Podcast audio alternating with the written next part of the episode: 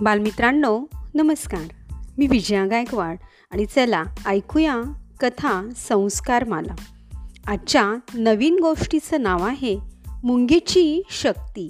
लेखन केलं आहे संजय कोलटकर यांनी. एका जंगलात एक नाग राहत होता. तो रोज चिमण्यांची अंडी उंदीर बेडू किंवा सशासारखी छोटी जनावरे खाऊन आपले पोट भरत असे. तो फार आळशी होता. एका जागी झोपून राहिल्याने तो खूप ताकदवान झाला होता. जशी जशी त्याची ताकद वाढत गेली तसा तसा त्याचा गर्वही वाढू लागला. एक दिवस नागाला वाटले मी जंगलातील सगळ्यात शक्तिशाली प्राणी आहे.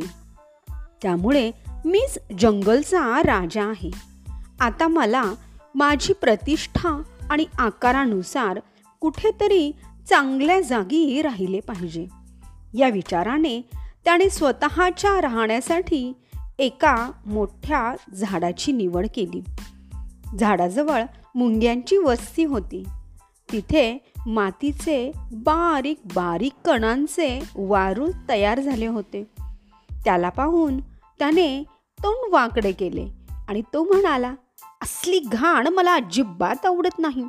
हे वारूळ इथे राहता कामा नये तो रागाने त्या बिळाजवळ गेला आणि मुंग्यांना म्हणाला मी या वनांचा राजा आहे.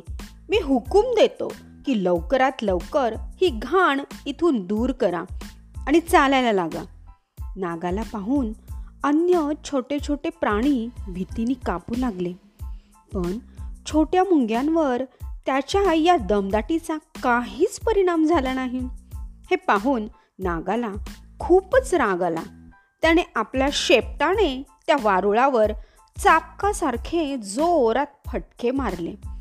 त्यामुळे मुंग्यांना भयंकर राग आला. क्षणातच हजारो मुंग्या बिळातून बाहेर येऊन नागाच्या शरीरावर चढल्या आणि त्याला चावू लागल्या. नागाला वाटले जणू काही शरीराला हजारो काटे टोचत आहेत तो वेदनांनी कळवळू लागला. हजारो मुंग्या त्याला कुरतडून खाऊ लागल्या. त्याने आपली सुटका करून घेण्याचा खूप प्रयत्न केला पण काहीही उपयोग झाला नाही. काही वेळ तो प्रयत्न करत राहिला पण नंतर अतिशय वेदनांनी त्याचा प्राण गेला. तरीही मुंग्यांनी त्याला सोडले नाही. आणि कुरतडून कुरतडून त्याचे मऊ मांस खाऊन टाकले.